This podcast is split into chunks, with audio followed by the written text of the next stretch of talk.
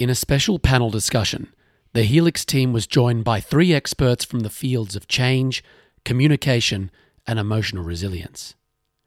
They discussed how we can adapt our leadership style to thrive in the face of ongoing uncertainty, the importance of authenticity, awareness, and our willingness to be vulnerable.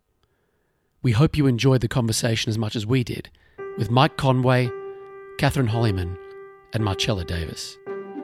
From the team at Heelix, I'm Tim Mullen. This is the science of us.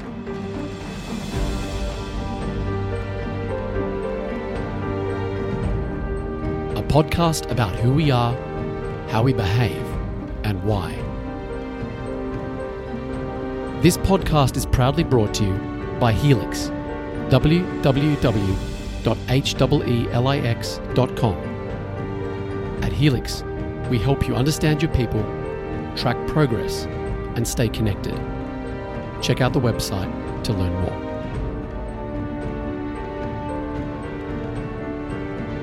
Right, so welcome everyone to our very first webinar that Heelix are running. So we do apologize in advance for any technical glitches. You'll have to bear with us. It's a, a new experience, as we were just talking about before. Uh, but we are we are joined today uh, by three expert panelists: uh, Mike Conway, Marcella Davis, and Catherine Hollyman. We're very excited uh, to get to have the chat with each of them about a very important topic at the moment, which is adapting your leadership style for a new world. So, without further ado, I am going to kick it off and uh, go over and welcome the panelists. Welcome, guys. Hi. So, I'll first go through each just a little bit of introduction for each of you. So, Catherine Hollyman, so you're founder of Behind the Scenes Communications. Uh, you work with leaders, managers, and business owners to develop their communication efficacy and maximize their influence and impact through effective, purposeful communication. Uh, we've also got Mike Conway, senior CEO and founder of XVenture, which is a unique learning, leadership, and media group. Uh, he's also a TV director, writer, business leader, clinician, and mental coach to elite sports stars, um, and he's senior executives and entertainers. And finally, we have Marcella Davis, the founder and director of Real People Equity, a consultancy service which works with the company's board and C suite to deliver strong commercial outcomes for organizations through effective people and culture strategies. So I'm very excited. I think we've got a fantastic panel to uh, to tackle this topic in particular. First of all, let me start. We've all been going undergoing significant change, so maybe let's begin there. Uh, Marcella, if I can start with you, how are you going at the moment? Oh, look, it's it's been an interesting one. Um, I, I, think um, uh, from a business perspective, we are you know, I was think I was reflecting on this overnight. Actually, um, I'm just amazed at how the team have, um, in you know, become so innovative and creative in their thinking, even in really challenging situations. Because we've really had to kind of be agile and and sort of shift the way in which we do things. Particularly, we're such a relationships kind of driven business. We we connect. That's our whole thing. Like we really are out and connecting with people. So when we're not able to do that, we have to kind of shift and um, change the way in which we we do what we do. So um, the team has has has been amazing. Me personally, um, it's been it's been an interesting journey for me. Um, I think you know it's been five years since I've I've um, founded the business, and I've, I've, I've found these last few weeks a little bit.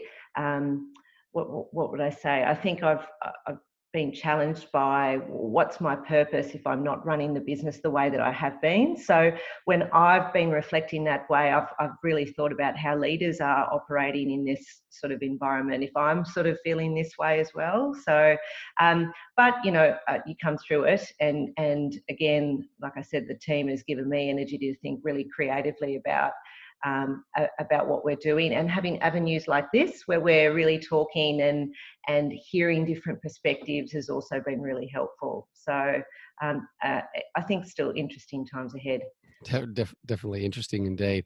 Catherine if i can turn to you how have you been personally throughout this uh, evolving crisis? Uh, well, thanks for asking, Tim. Uh, personally, it's actually quite interesting. I was chatting to my husband the other day because I work from home predominantly, and do a lot of my coaching via Zoom anyway. So, in that regard, on a day to day basis, in terms of the way that I work, not much has changed, except my office has actually doubled in size because I now have my husband working from the office. So, whilst everybody else is reducing their, their social distancing, um, mine is actually increasing. But it's been quite nice having the, the company. And then from a, a business perspective, it's actually been really interesting because communication, typically leadership communication in particular, the field that I, that I represent, it's a, a, bit of an unknown and it's one of those things that comes to light in a crisis because leaders realize just how important communication is. So it's actually a really interesting time for my industry in particular. So i'm enjoying watching that side of it despite the circumstances with which it's happening. Yeah for sure. And, and mike finally to you how uh, i know there's been a bit of change for you in your business as well like like everyone else how, how are you finding things than ever before. That's a good thing. Uh, the dog knows me better than ever before, so I'm doing that every morning uh, with the dog. So it's, it's quite interesting how the day has changed for me. Um, f- overcoming the disappointments of things that I was looking forward to was, was the first thing. So, from a human point of view, you know, I was due to go to Kathmandu and Nepal for the first time in my life. I was very excited about that. Suddenly dashed, and, and other things that were all planned, certainly on the TV documentary side as well. So that's all gone. But what is really strange for me is that it seems to be the time that I feel I was born for, despite all these years. Suddenly it's become something which has invigorated me and excites me more than anything I've thought about for the last 10, 15 years. And I've also seen within our small team people who normally look to me, even though that I don't believe I'm an autocratic leader, look to me for help, support, and sort of the drive, suddenly taking control and also leading themselves, which is very exciting for me. So, you know, retirement, I keep saying this, they say, don't retire yet, but my retirement is looking a little more promising. Mm-hmm. well, that's great to hear. Great to hear.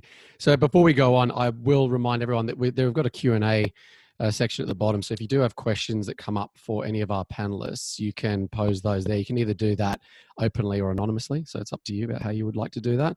Um, but we will come back to those as as the uh, session progresses. So I'd encourage you to do that. Uh, so obviously we've talked a little bit about how we're all doing personally. The health crisis does remain serious. Obviously, the flattening of the curve is is occurring, uh, but there's no way we're sort of out of it yet until we're looking at a vaccine.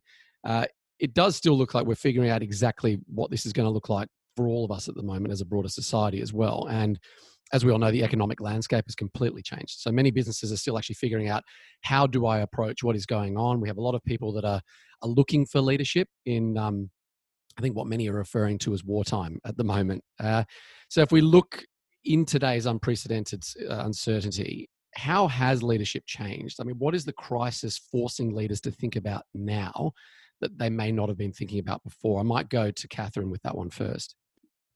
Yeah, it's it's you're absolutely right, Tim, and it's that that wartime effort is. Um, I've certainly heard that myself, and for me, coming at it from a communications perspective, what I see is leaders typically will have time to absorb information, contextualize things for themselves before having to contextualize it for their team. They're normally able to have some answers to be able to provide to their team and right now they don't have those answers. And so they are they're required to be communicating from a stance that they're not accustomed to. And that can be really daunting.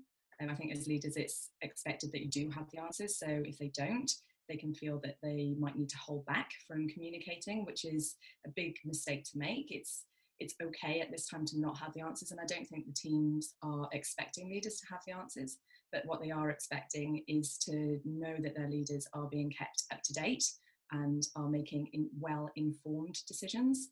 And they're also looking for guidance more so than ever before. So leaders are, are suddenly having to guide and, most importantly, reassure their teams at a time where everything is eh, shrouded in uncertainty. And the leader now has to take on that role, much like a, a child might look to their parents now I think teams are looking to their leaders for a bit of guidance and reassurance in the face of uncertainty, which is a, a bit of a shift from, from, from, normal leadership and particularly from a communications perspective, making sure that communication is serving to inform, to guide, and to reassure during this time. And if we stay on that communication topic, uh, Mike, what, what's your view on that? Is this about the reframing the language that we use? Is there anything else that we need to be looking at as part of that? Uh, look, language is a real interesting one. It's not just this is fascinating because we're here on on a, a, webinar, and sometimes those elements of of communication that are so significant for us are not available to us. You know, we pick up nuances of people when we're close, and, and, and that's not the case these days. So people certainly have got to be aware of that. So every sign and signal really matters, and those signs and signals have got to be connected to those things Catherine just said. Uh, so that's part of the communication too. But I also think that, you know, I'm, I'm with Catherine on this. You need to understand that things are ambiguous now, that things are uncertain, and actually express that so it's not just about you know knowing it's the unknown that we know and actually saying that i feel that you know give an example and i, I don't want to be political here i'm not too political but you look at the difference between you know the president of the usa at the moment who actually believes that everything's going to be just great um, that's unreal it, it, it isn't necessarily just great whereas you're looking at the leader for example in new zealand who's actually making it really clear that it isn't just great things are tough but what she's using, and I, and I think this is really important, um, where I lo- now like what's happening, and what I'm seeing is the stick and the carrot. You've got to actually use it. There is a promised land. We don't know exactly what it is, but there's going to be some tough times during it, and be real about what you say. And I think on that that topic, uh, we tend to use the word we're busy all the time.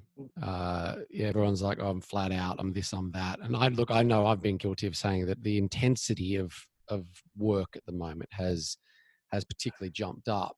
Um, Marcella, if I if mm. I ask you that question in terms of how we communicate how busy we are and how mm. important we are, what, what's your view on how we should approach that now in a, a time like oh, this? I, Again, I think I'm on the same topic and wavelength as as the other two panelists in terms of being um, very real and authentic, and at times raw about how things are feeling for us. Um, I think the intensity piece, the fatigue levels, I think we're operating so different right now that is actually um, causing, you know, different levels of um, busyness or we're busy doing different things because we're operating differently.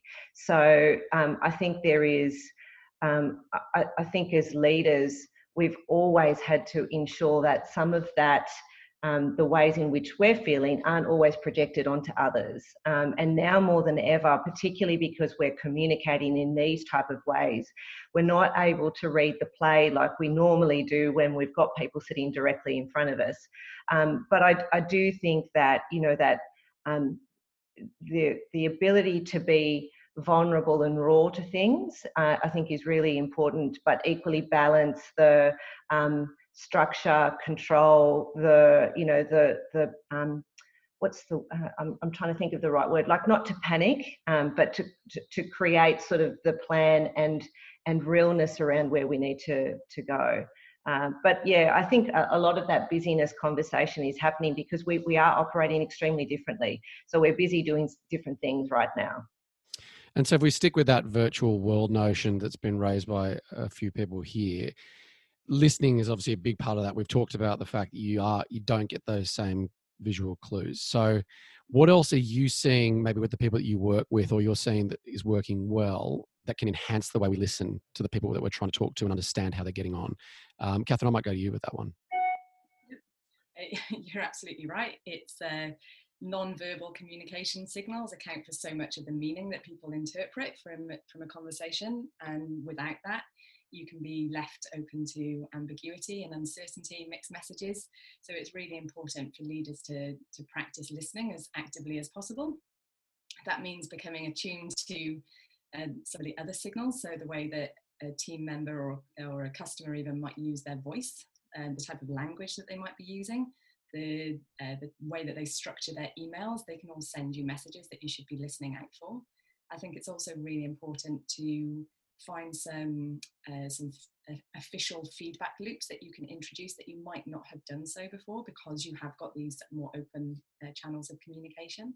So finding some ways for your team to submit their questions, their ideas, their frustrations, whether it's anonymously or or with their names attached to it, so that it gives them a platform to uh, to give that feedback that you might not be able to read otherwise. I think I'm seeing a lot of success in that area.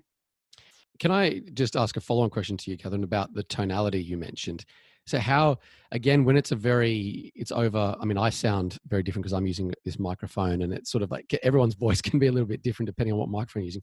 How how can people actually use that tonality to affect a better outcome or to get a point across? I mean, what are some of the things that you see people actually do with their own voice, essentially? It's about thinking of, of it like a, a range and thinking, well, as a you've heard the expression monotone. So if it's just a singular tone it's going to sound very dull and boring to the listener. And as a speaker your your role your job is to make it easy for somebody to listen to you. And so you want to inject lightness and shade into your tone so that it makes it more musical. If you think of your the words that you're saying are like the lyrics to a song and the tone your the, your voice is a bit like the music so you want to inject some music into your voice by um, altering the tones with which you're talking. And the, but also it's not just the tones it's the the volume that you're using. If i was talking really quietly now it would be a real struggle for people to listen. But similarly if i'm talking really loudly it's also uncomfortable for people to listen. So you need to be able to adjust your voice to the surroundings that you're um, that you're working within but also to the the context of what you're saying.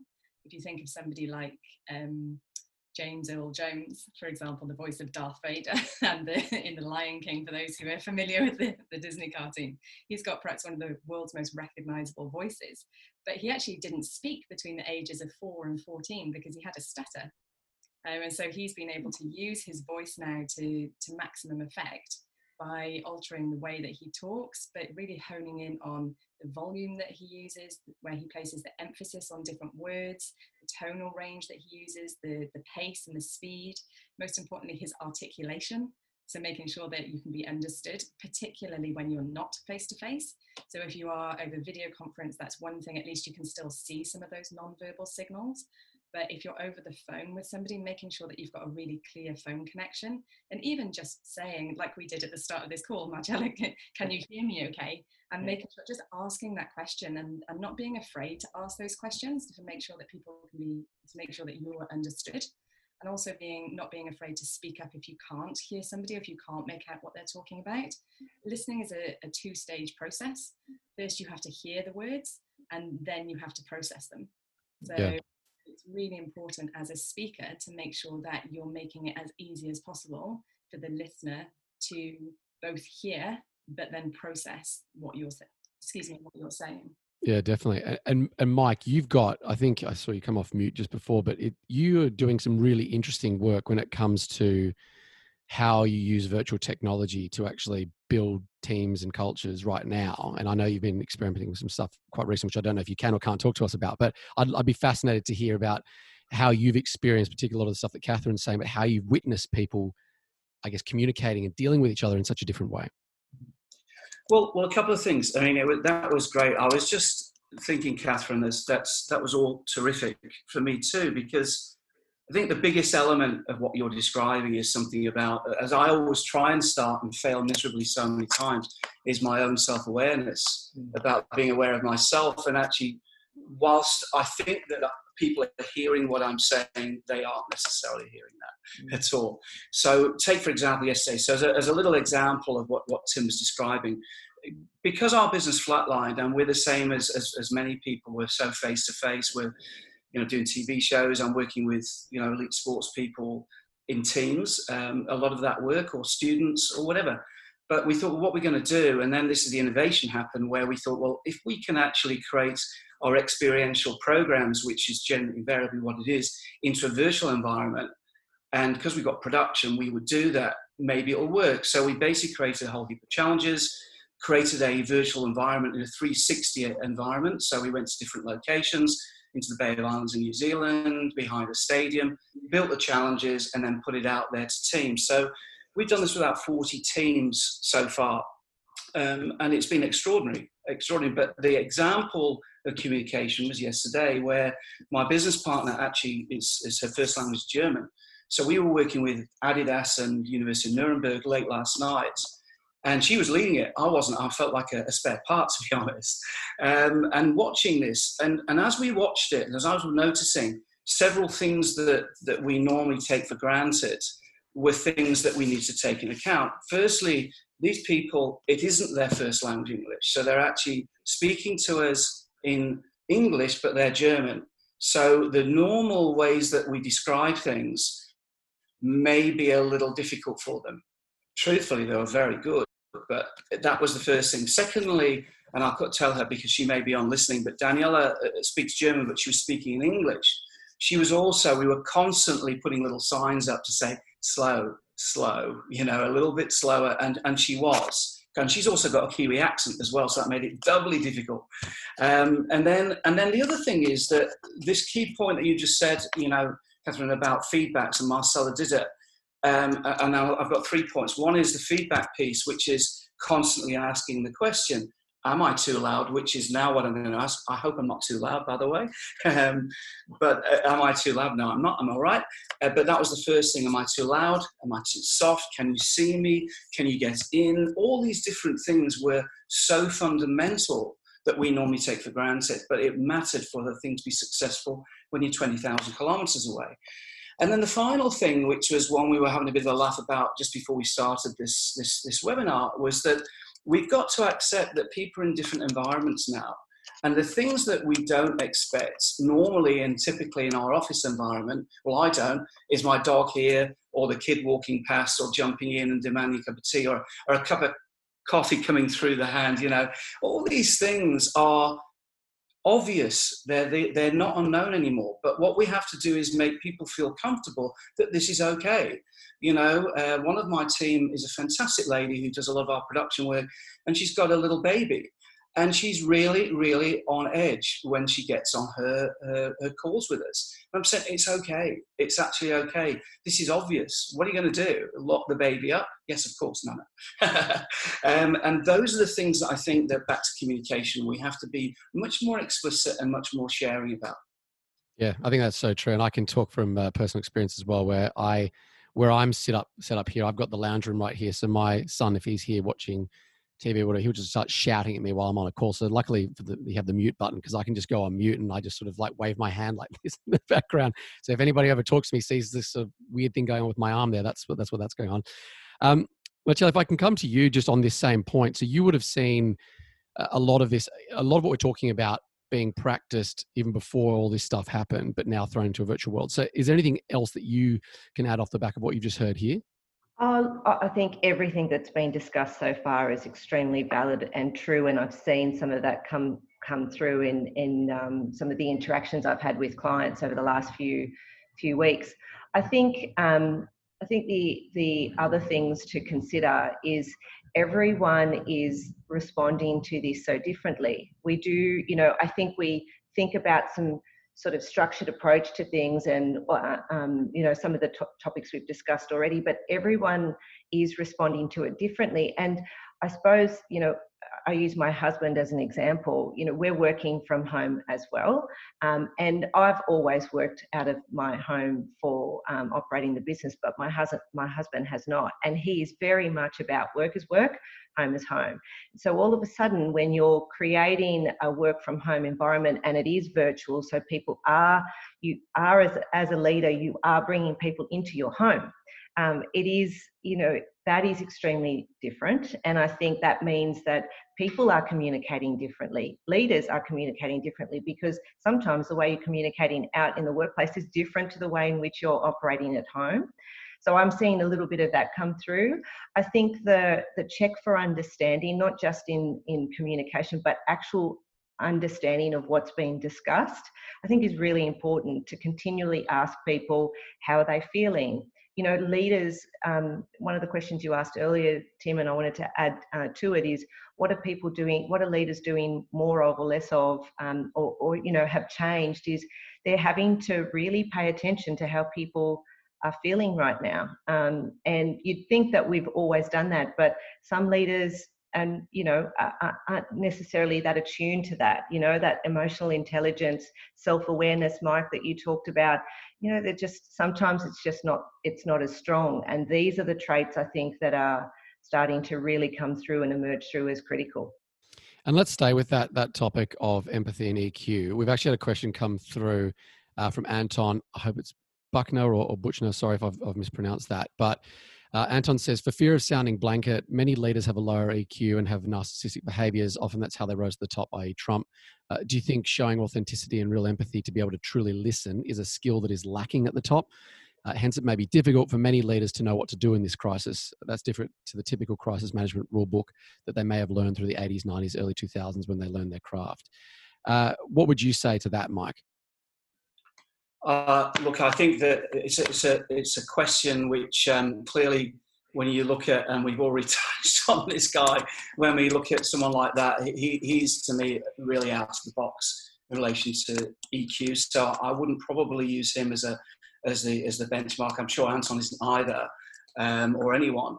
But but I, I, look, I've found leaders that, who are really self-aware as well. So I think it is hit and miss. But but the, I go to a science piece to try and help with this one, and this is my learning as well. So it's only through experience and learning, and then and then a bit of a bit of knowledge, and that is where I where I struggled in life, and there were things that I struggled with. I really struggled, for example, with masses of contracts, particularly as the Wiggles. I was getting so many of them coming through from all over the world, and I wasn't very good at it. So I actually spent a lot of time learning about contracts because I realised it was a it was a it was a weak point.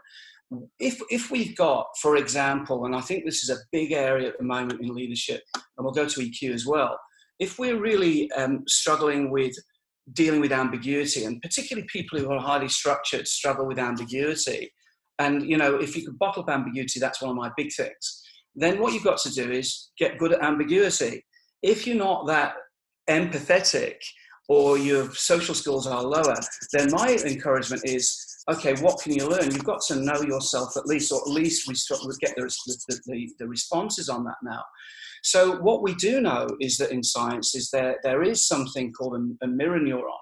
And that doesn't mean that we mirror everything that we do, but it means that if you've got someone in your team who has got um, who's very good at ambiguity, who is very empathetic, you need to bring them in.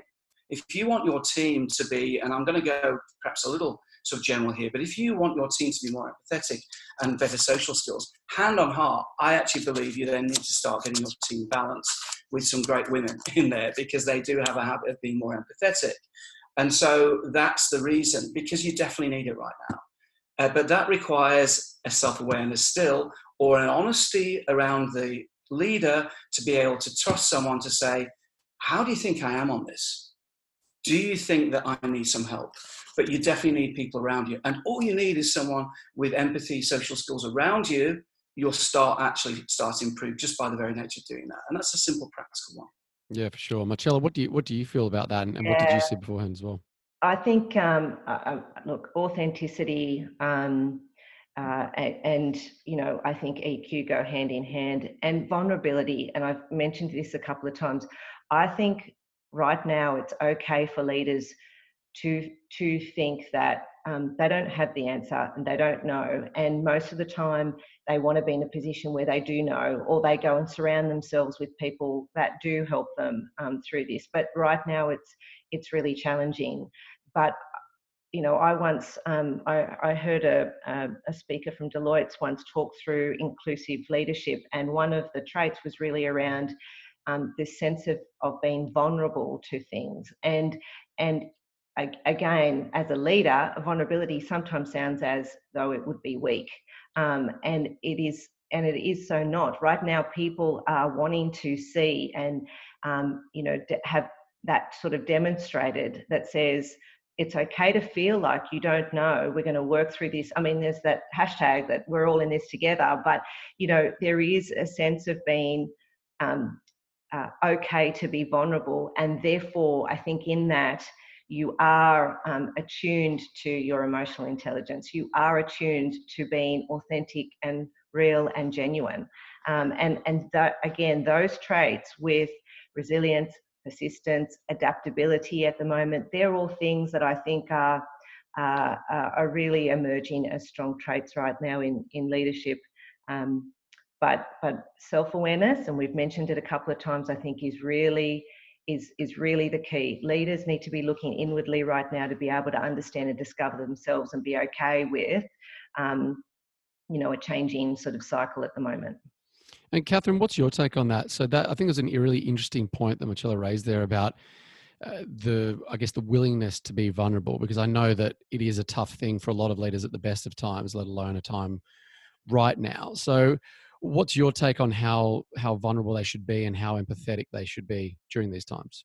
Absolutely, great great points all round, and um, it, vulnerability is key purely because th- there's no such thing as being perfect, and there's you know countless quotes around people who wear the mask of being perfect, it's really hard to connect with somebody like that because there's it's it's unattainable. And so if you're trying to put on this display of perfection, your team, your customers, or whoever it is that you're trying to connect with and to engage with and influence, then they're not going to be able to connect with that because it's not it's untrue. And so they'll sense the insincerity and they'll start to question it. They'll trust the person who has um, who makes mistakes who gets things wrong, who admits that they're imperfect, because that's real, that's human, and they're the people that are far more likely to forge a connection with somebody and take them on the journey with them. And it's really important for leaders to be able to do that. And to Mike's point earlier about um, about women, I, read a, uh, in leadership and the display of empathy and care. The, I read a really interesting article. I think it was in Forbes magazine recently around all the countries in the world that have got have had the best response to COVID nineteen they all actually have female leaders. And it's really interesting to, to read through that article and, and um, in particular their, their talk around the, the attributes that these leaders display, and one of which was love and empathy and, and care. Do I think that it is a uniquely female trait? No, not at all. It's certainly something that I've seen plenty of male leaders display in the past. And in actual fact, it's probably there that they see the most success because it's perhaps the biggest jump um, but it can be a learned skill like communication like emotional intelligence you can learn it and so again as mike said being able um, to be self-aware enough and be strong enough to say this isn't an area of expertise this isn't an area i'm very good at. And so being confident enough to reach out and to get that help or do your own learning whichever is is your preferred way of learning bring people in that can support you that you can learn from. But you as a leader you really need to be equipping yourself with those characteristics. Not necessarily to be the most empathetic person in the room but it's hard to be an effective leader to um, bring your employees together without practicing some degree of empathy and care particularly during a crisis. Empathy right now is probably a leader's secret weapon to, to surviving through here. If if you can put empathy over efficiency at the moment, your team will remember that for the long term. They're not necessarily going to remember all the nuances around which what your strategy is during this time and how you've pivoted, everybody's favorite word at the moment. But what they will remember is how you as a leader made them feel at this time. And that is something that will stay with them for the rest of their lives. So if you as a leader can practice that empathy and care, which in turn requires a sense of vulnerability in some instances, a sense of opening your your heart, your mind, your your home, as Marcella mentioned, to your team in a way that you might not have done before, but in a way that will certainly help you endear yourself to your team in particular.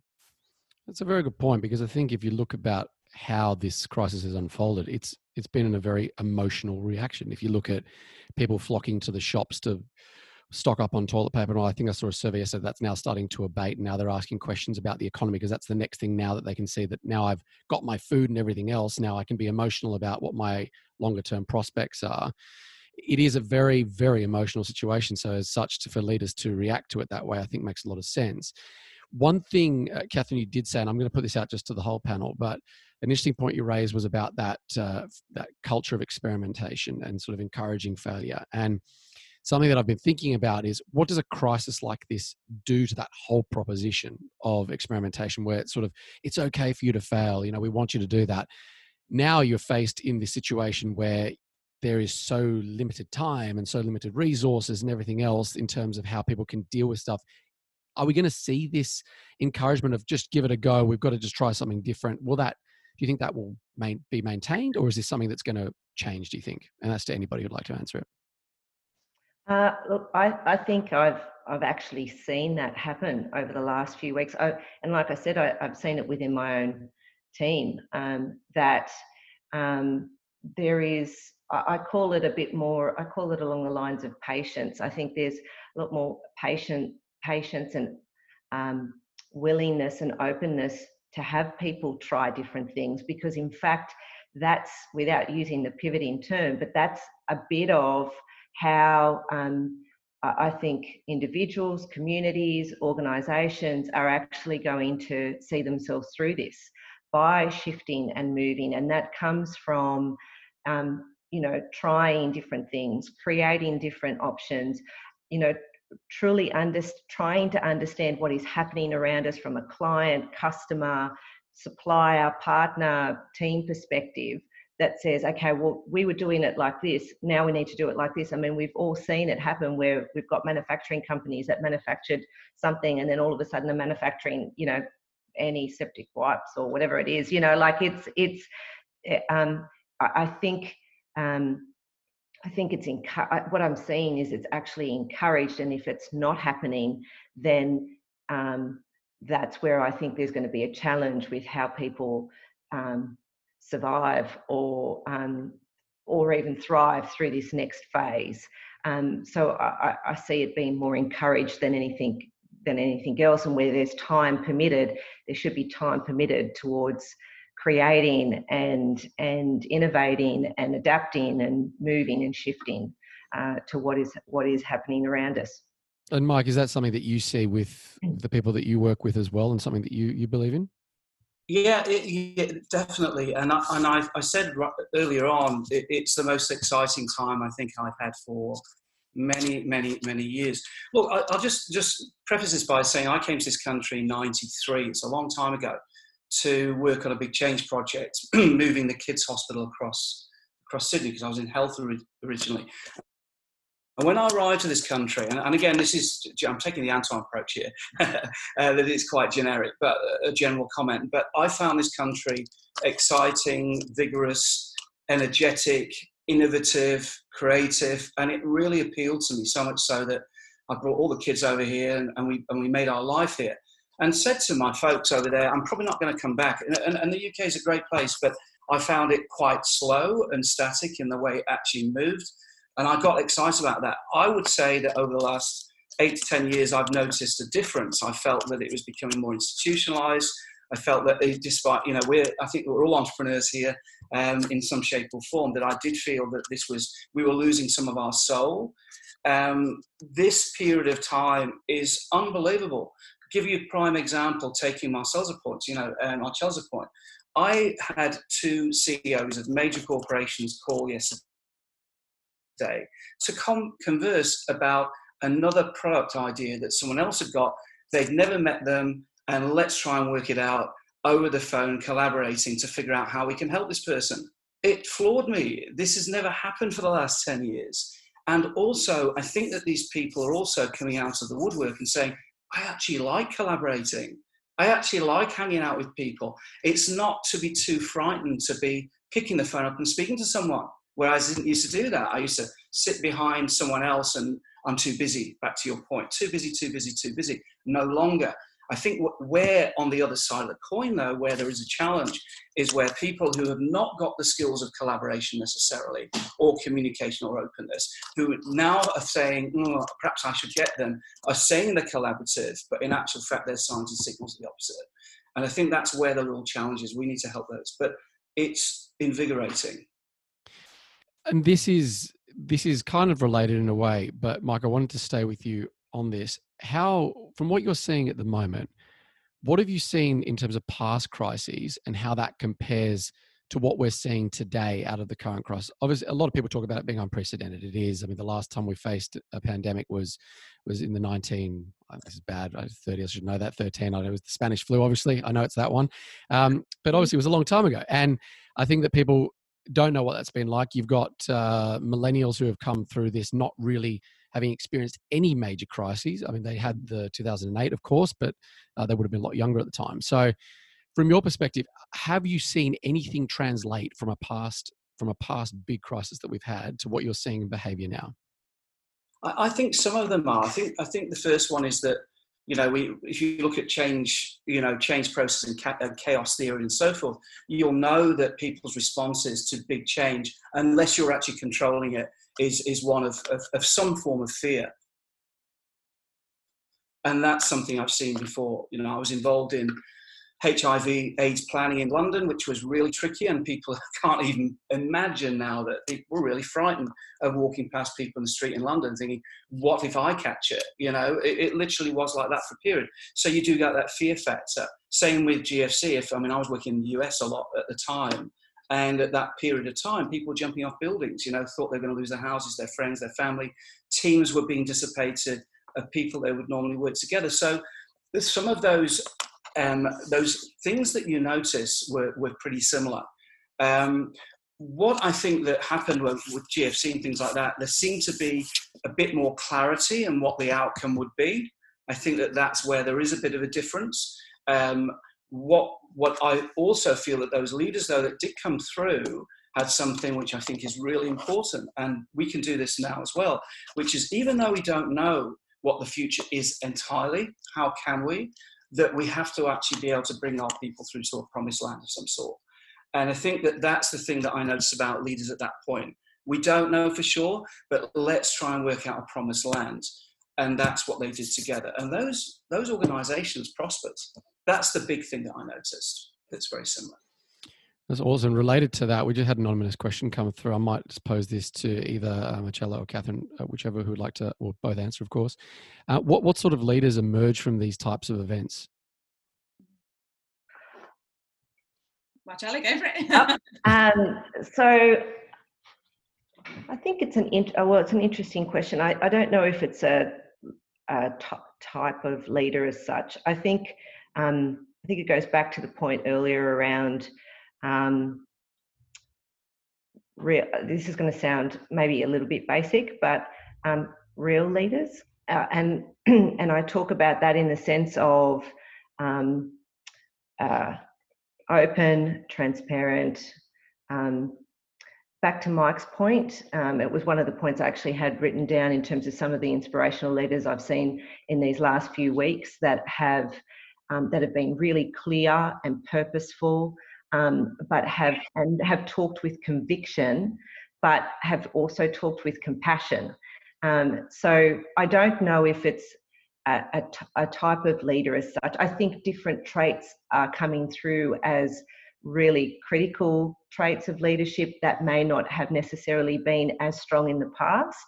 Um, and and that whole sort of change agility and the ability to kind of move with change, but take people along with you, knowing that everybody on that journey is actually different and how they're responding is different. So, you know, a, a, leader's ability to adapt and shift to people around them, again, I think is is um, is a really uh, emerging and critical trait coming coming through. But um, you know, the likes of um, Jacinda Ardern, we've talked about her before, but you know, even our own our own um, politics right now, and and I definitely don't talk about politics necessarily, but what I have seen come through is is you know that plan, structure, honesty about what's happening, constant communication um, about what's going on, but giving people a sense of realness but the ability to be a part of the future moving forward. I, I, I don't know if that's the, the answer specifically. I, I think it's it's an an unknown, um, but I, I have seen some really strong traits coming through like that. And, and Catherine, yeah, did you have something to add to? Because I know the other thing is that the fear of the unknown is often panic-inducing as well, and and many we've talked about before that many leaders don't have the answers. So I think a point that Marcella was saying there about the importance of staying open during crisis crises like these is that something you think is important how do we actually do that? Mm, absolutely it's it's definitely um, i think that's a, a, key trait for an effective leader anyway but mm. particularly at this time. But to both mike the point that mike was making before around um, purpose and, and strategy and then marcella's points as well i think all really valid. I think the next step to that though and marcella touched on it is it's not enough for you to be able to say as a leader, right, this is what we're going to be doing. There's, it's such a, a, wasted opportunity if you're not bringing your team along for the ride. You can't do it alone. You've got such an impact that you want to make as a leader and a, a contribution that you want to have, but you need people to follow you. There's a great quote called, I think it was from Tim, uh, Tim Rath and Barry Conchie in their book, that a leader without any followers is just out for a walk. And I love that quote because I love the visual. It's yes, follow me, but there's no one there. And your role as a leader is to really be able to say to your team, this is where we're going. This is how we're going to get there. Follow me. and you need to be able to communicate with your whole team and all the different personalities within that team in a way that those statements and that strategy really resonates with them and connects with them as a, at an individual level so that they buy into you as a leader and that they want to follow you that they're inspired to follow you. And so all the traits that we've collectively mentioned are what what helps with that. But in this time of crisis the, the added bonus of, um, of having a clear purpose for your business gives your team, your company, and even yourself something of an anchor to hold on to. The, the way that you might fulfill that purpose or strive to fulfill that purpose might need to change because of the current landscape and the uncertainty. So you do need to be open to different products, different um, go to market strategies, different target markets, and so forth. But your purpose is most likely going to stay the same throughout this whole period but you need to be reminding your team of why you exist as a business, why you exist as a team. And then you need to be able to say, in order to fulfill this purpose, here's our here's our strategy, here's our vision of where we want to be, here's how we're going to get there. But most importantly, here's what here's how you can contribute. Here's yeah. how you play a role and setting really clear expectations. And I think that's what, if you look at the political leaders that we've mentioned, I think that's what the likes of Jacinda Ardern has done really well is mm. here's what we're doing as a, as a leadership, as a government, as a, as a leadership team, as a single leader. Here's what we're doing. Here's what we need from you. Here's mm. how you can contribute to our success because in this crisis or in business, we're all in this together. Like no leader is going to be able to achieve their, their vision on their own or their strategy on their own. They need the team and they need to position it in a way that, particularly for the workforce and the younger workforce, we want to work for something that's more than just a paycheck. So we mm. need our, our work to have meaning. And I think even more so in today's time and probably coming out of this period. I don't know what um, the other panelists think, but I think coming out the other side of this, that sense of meaning, that sense of purpose is just going to be even stronger. Yeah. Tim, can I just add on yeah. that um, point? Um, you know, uh, in a normal BAU situation, particularly if you follow um, the financial year cycle, around this time of the year, you're normally um, reflecting back on the delivery of your goals and you're sort of setting the next ones for the next quarter ahead. Um, and I, I, had this down as a point that um, that is critical. I, uh, again, right now, having purpose, clear deliverables, goals, things that people feel like they're achieving, um, you know, different sort of um, uh, in, you know incentives to kind of do things. But right now in the cycle, we would normally be doing something like this, and I think um, what's important getting to that whole what's going to happen on the other side and getting ready for what i reference as the surge is is that goal setting um, uh, phase is really really important.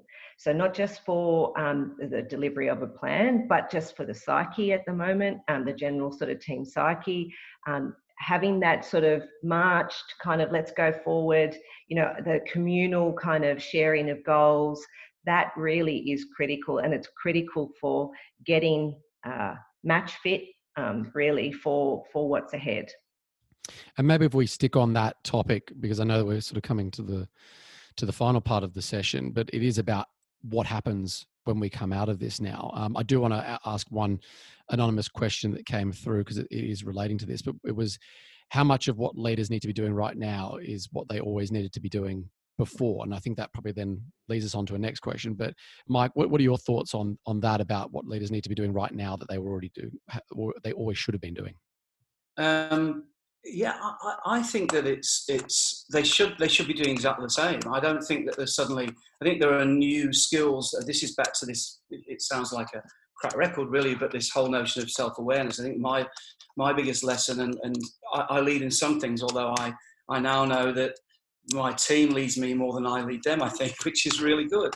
But I, I think that, that the self awareness piece is the one that I've doing more of than ever before the majority of what I'm doing is exactly the same. The majority of what other leaders are doing should be exactly the same. Back to the key things that that uh, and also Catherine talked about. To me, leadership is about, and it's really interesting. It's not about necessarily business, and it's not necessarily about politics. To me, it's about it's about social influence. That's what it's about. And so, what isn't it ironic that we're talking about social influence when quite often we feel that we're not socially connected? I actually feel, strangely enough, more connected. So, I'm learning more about how I connect with people, learning about those skills, which I'm improving on to be a better leader, and learning about my self awareness. Outside of that, it's a constant, and, and I think the other thing that I'm doing, and, and I'm suggesting, and those people I know closely who are running big big organizations working as coaches in, in big teams. They're spending more time right now actually updating. So whereas we used to probably you know if we talk about the planning process have a plan every month and then review it and get around the table we're doing that much more often much more frequently now. And i think that's really important because the shift and change is much quicker so we need to be ready quicker. And those are the, the things that I would be suggesting we need to do a little better off than we used to do. And Marcel, I might actually uh, go to because you've, you've, mentioned a couple of times the surge, as, as you've mm-hmm. called it, um, about what would come off the back of this. So, if we do look beyond COVID, um, we don't know when we'll come out of it. We don't know what life will be like, or if we truly come out of it, or if it's a bit of a grey space in between. But what, what do you see as coming out the other side of this, and, and how should we uh, how should we position, be positioning ourselves? Look, I, I think um, I might just add a couple of points to to what Mike has has said. I think that change, readiness, and agility is. Um, I think leaders have always needed some level of that, and those that haven't have been really stagnant and haven't always necessarily been as successful.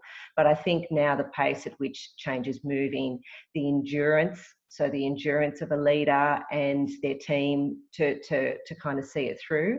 I think that's critical moving into getting ready for the surge. I talk about it in terms of match fitness, but also it's kind of like fitness for the season, not just for the first game.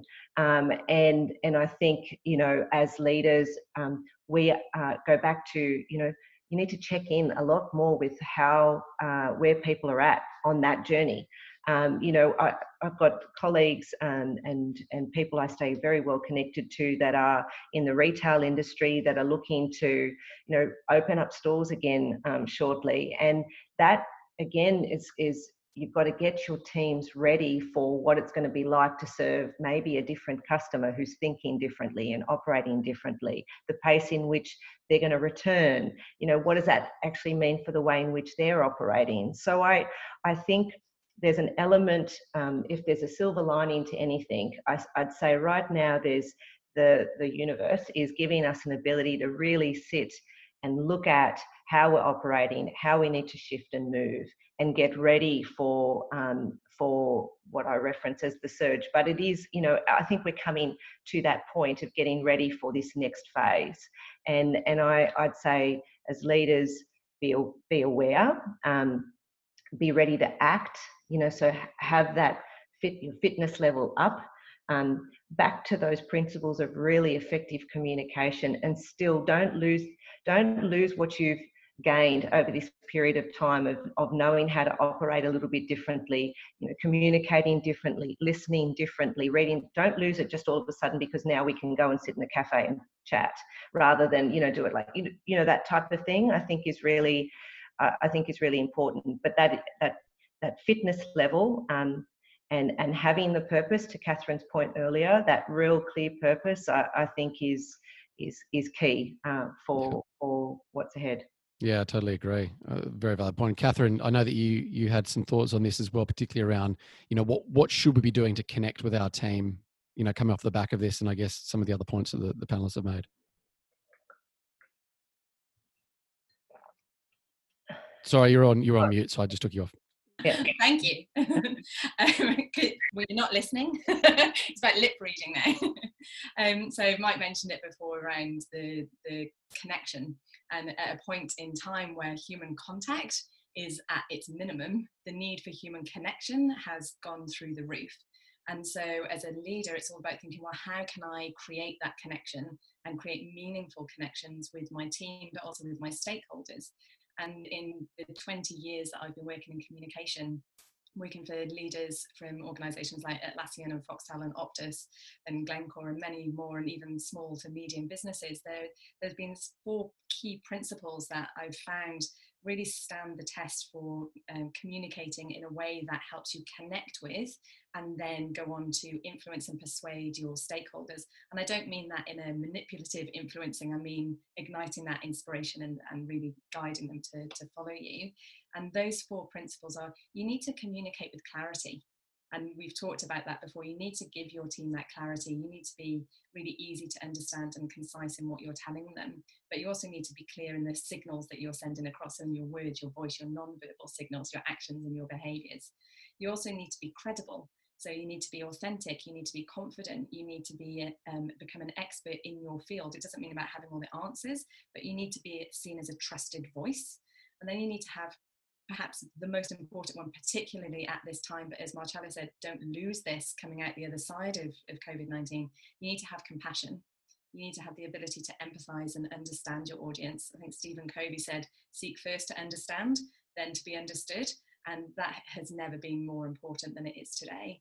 But even with those three principles clarity, credibility, and compassion you're still only going to be halfway there towards connecting with your team and your other stakeholders. The fourth principle that you need is consistency.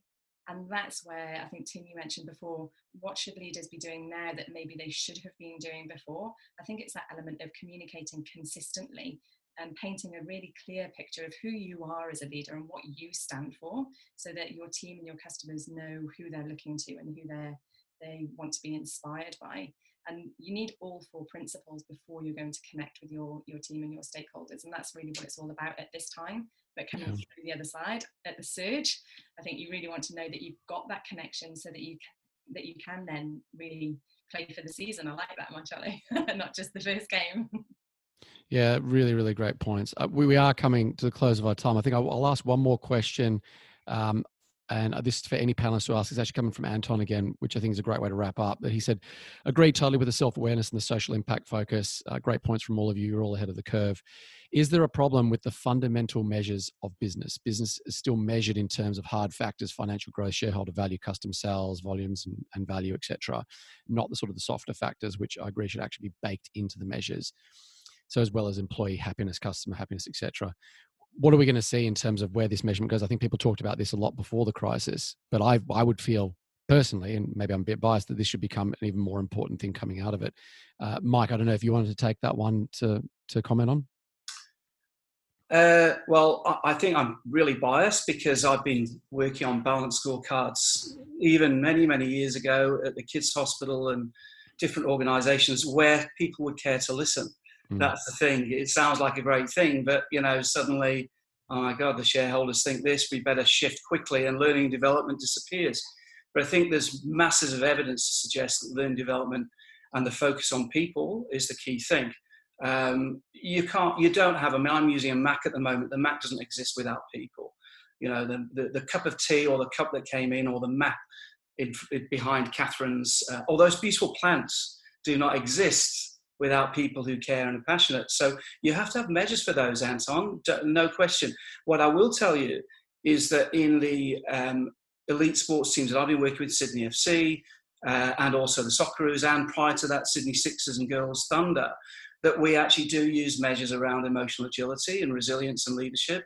They are measured beforehand, then programs are put in place and measured afterwards. So they take them very seriously. Um, player welfare right now is the most fundamental thing because these people have got very little meaning in life. Uh, they're not playing, they're not performing where they want to be. So to get that right is a fundamental measure, no question. But we've got to maintain it. Um, you know, you're not just one final thing. It's obvious if you don't get this right, you you're doomed. There are companies right now falling over, and it doesn't matter how many hard measures they had, they're still falling over. Totally. Yeah. Any other any other points that Marcella or Catherine want to make? Yeah, look, I think um, I think organisations I've come across ha, um, have measured levels of engagement um, in their dashboards uh, for some time. I think I think uh, they're a factor, um, and sometimes they're the key factor in the results of a business. So, kind of the the profit and loss and all of that isn't is an outcome of how people uh, uh, feeling and operating. But I also have seen high levels of engagement and poor um, results from a from a company. So I think sometimes we've got to really look at the correlation between the two, and there's a lot of work that we're doing. We're actually doing um, within RPE that you know is really looking at that correlation um, and and seeing where it works. Um, but I do think that now more than ever, um, health and well-being um, is a really uh, is going to be a, a, very key factor and we know and maybe it's a retail thing it's my background is what gets measured gets done. I, I, I, know that that sort of sometimes is can sometimes go against the grain but that again goes to you know to a plan. Um, but i do think that we're going to start to see some measures and incentives and you know return on investment around health and well-being because uh, again right now it's critical. People have lost their purpose have lost their sort of way of life their livelihood.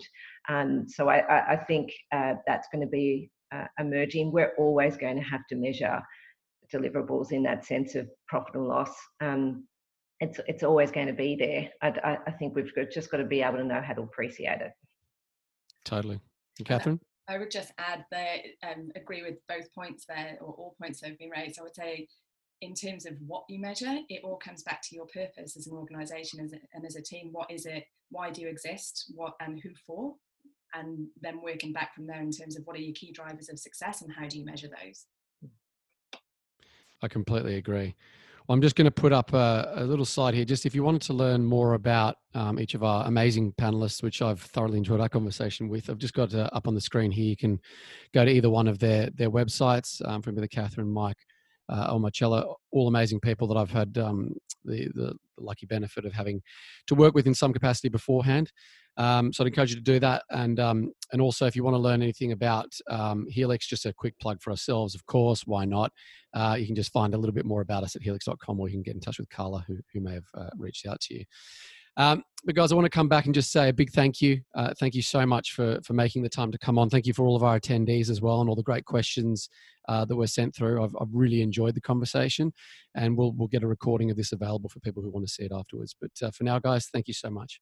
Thanks, Thanks, Thanks, everyone. Thanks, guys. That's it for this episode of The Science of Us. If you'd like to learn more about Mike Conway, Catherine Hollyman, or Marcella Davis, check out the show notes. This podcast is brought to you by Heelix, www.heelix.com, where we help you understand your people, track progress, and stay connected, all being powered by neuroscience. For now, We'll see you on the next episode of The Science of Us.